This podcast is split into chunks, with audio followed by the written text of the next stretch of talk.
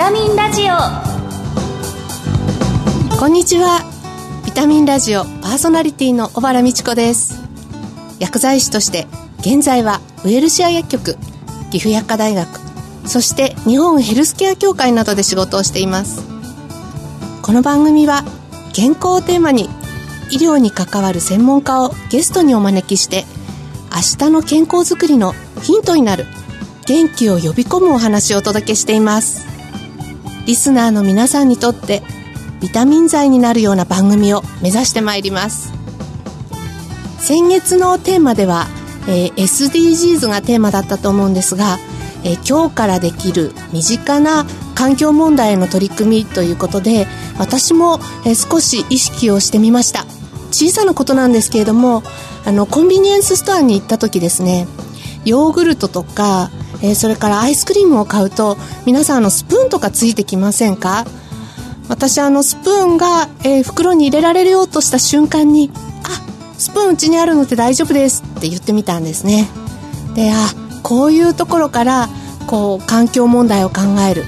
あるいはこういうプラスチックの問題を考えるということで、えー、コツコツと進めていこうかなとそんなふうに思っています。前回ラジオを聞かれた皆さん、えー、何か一つあのご自分でやってみたことってありますか？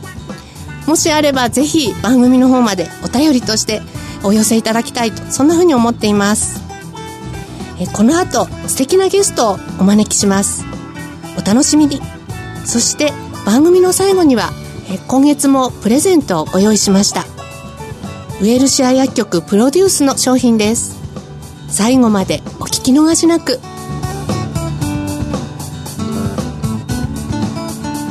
ビタミンラジオこの番組はお客様の豊かな社会生活と健康な暮らしを支えるウエルシア薬局の提供でお送りします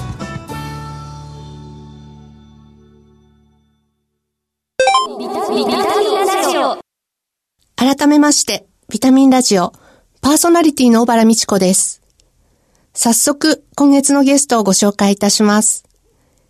一般財団法人、日本ヘルスケア協会会長の今西信之さんです。よろしくお願いいたします。よろしくお願いします。今月の特集テーマは、身近なヘルスケアです。1回目の今日は、ヘルスケアを考えようと題してお話を伺います。はじめに、今西先生のご略歴を教えてください。はい。えー、はるか昔に東京薬科大学を卒業しました。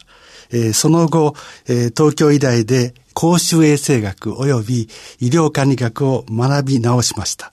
え、その後、東京薬科大学の理事長等を経て、今現在、日本ヘルスケア学会の会長であり、え、一般財団法人日本ヘルスケア協会の会長も兼ねております。昨年、え、日本チェーンドラッグストア協会の事務総長が休止しましたので、その後も引き受けさせていただいております。生前もう多忙な毎日だと思われるんですが、薬学部と医学部の両方で学ばれたようなんですが、えこれはどのようなお考えから学ばれたんでしょうか？あの、医療というものを考えたときに、薬剤師の範囲は調剤と限られます。その調剤というのは医療の一環で、やはり医療が分かっての、その調剤ということになりますが、薬学部ではその公衆衛生的な医療全般を学びません。ですから、これは絶対必要であるということと、もう一つは、どうしても医療管理学、病院、医院のことを深く知りたいと思って、学び直す気になりました。医療管理学っていうのも本当に大事な分野になりますよね。はい、まずはこうヘルスケアの考え方について教えていただけますか？はい。ヘルスケアとは平たく言うと予防のことです。今男の人の平均寿命は約81歳です。これは皆さんご存知なんですが、一般的には81歳まで元気で生きていらっしゃると思う方が圧倒的に多いんです。残念ながら、えー、寝たきりの期間、一人で自立できない期間が男性で約9年。長いですね。長いですね。本人も辛いでしょうし、ご家族の負担も大きいんじゃないでしょうかね。そうですよね。女性に至っては12年です。いや困っちゃいますよね。ね健康でいたいですよね。ですからこの寝たきりを治して元気で寿命を迎える。その上で寿命を伸ばす。こういう作業をする。それがあのなかなか日本では公表されていなかったので、事実を広くみんなに伝えて、皆で努力して元気に長生きする。はいこれがヘルスケアのテーマです。そうですね。もうそこをしっかりと、まあそれこそピンピンコロリじゃないですけれども、健康で長い時間いられるっていうことが非常に大事なことになってきますね。そうですね。言葉ではい言うと、その NNK から PPK、ええ年々コロリからピンピンコロリへ。これが一般的には分かりやすい説明になりまはいす。。あの、まあ、そういった問題点に対して、こう、ドラッグストアが担う役割というのは、どういった面だというふうにお考えでしょうか？ドラッグストアというのは一つのお店でですね、予防治療介護に応えようということですね。ということは、ヘルスケアというのは、えー方向性、学問の問題です。それを実践的に皆さん、お客さん、患者さんにそれを実証するのがドラッグストア。はいそういう認識で捉えてもらった方がいいんじゃないでしょうか。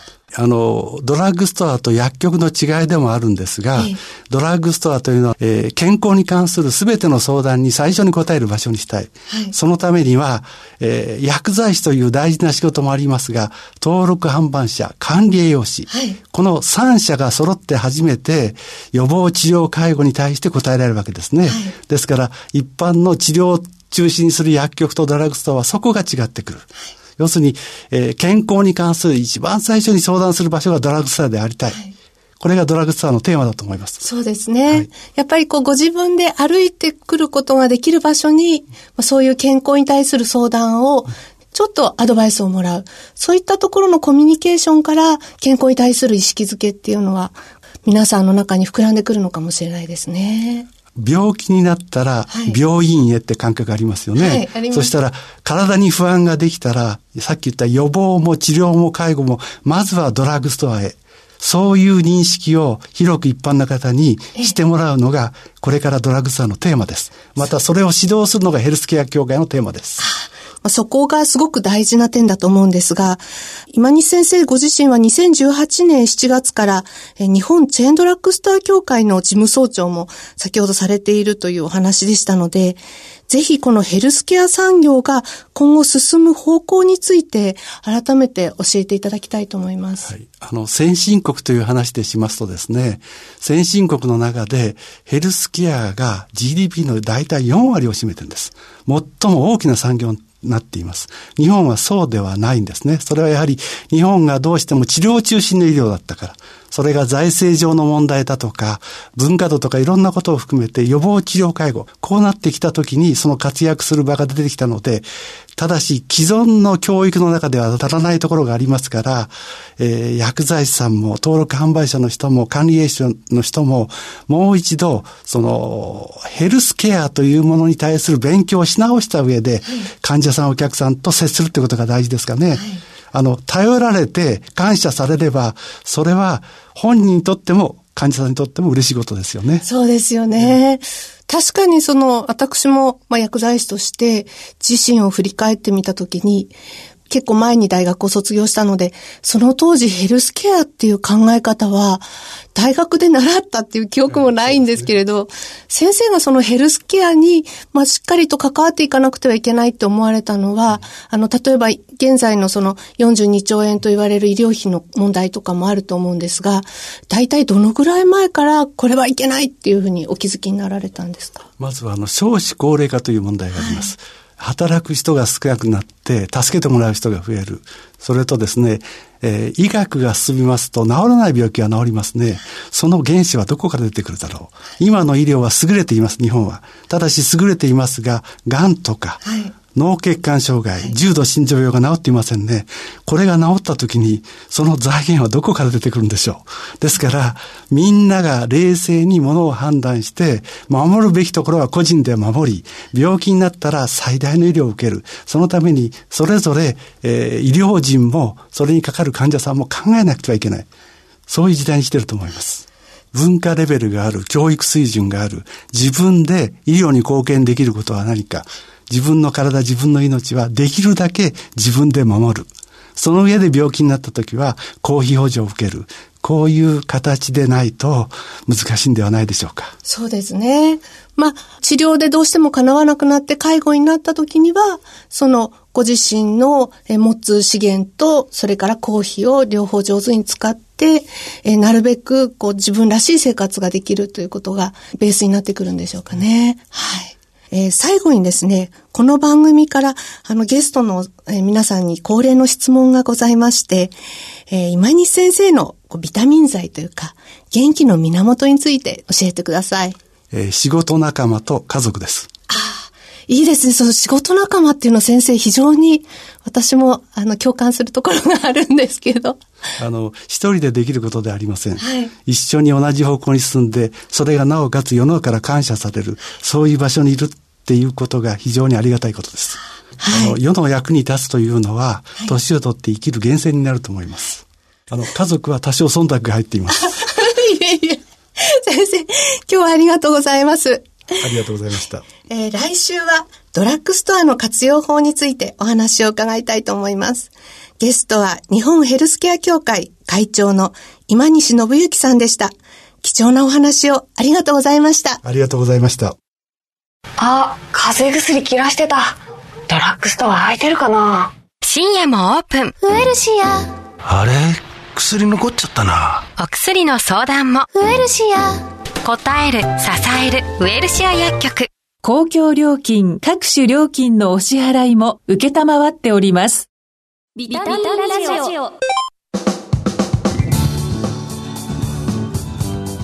日本ヘルスケア協会会長の今西信之さんのお話いかがでしたか？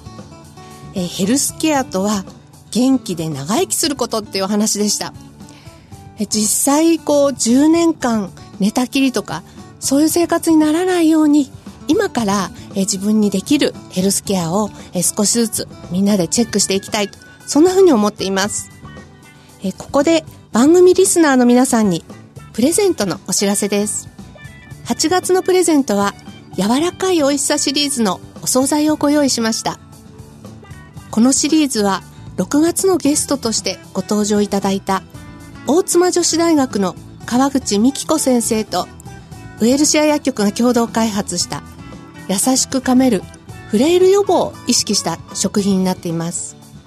電子レンジでそのまま温められますのでとっても手軽であの便利なレトルトタイプになっています。ご希望の方ぜひぜひ番組のサイトからお申し込みください。締め切りは8月23日です。ビタミンラジオ今回の再放送は土曜朝8時から。放送後はラジコのタイムフリーやポッドキャストでもお聞きいただけます。次回の放送は8月13日です。皆さん暑い中きっちり水分とってますか、えー、しっかりですね睡眠もとっていただいてこの夏を元気に乗り切りましょう。番組パーソナリティの小原美智子でした。来週のこの時間にまたお会いしましょうビタミンラジオこの番組はお客様の豊かな社会生活と健康な暮らしを支えるウエルシア薬局の提供でお送りしました。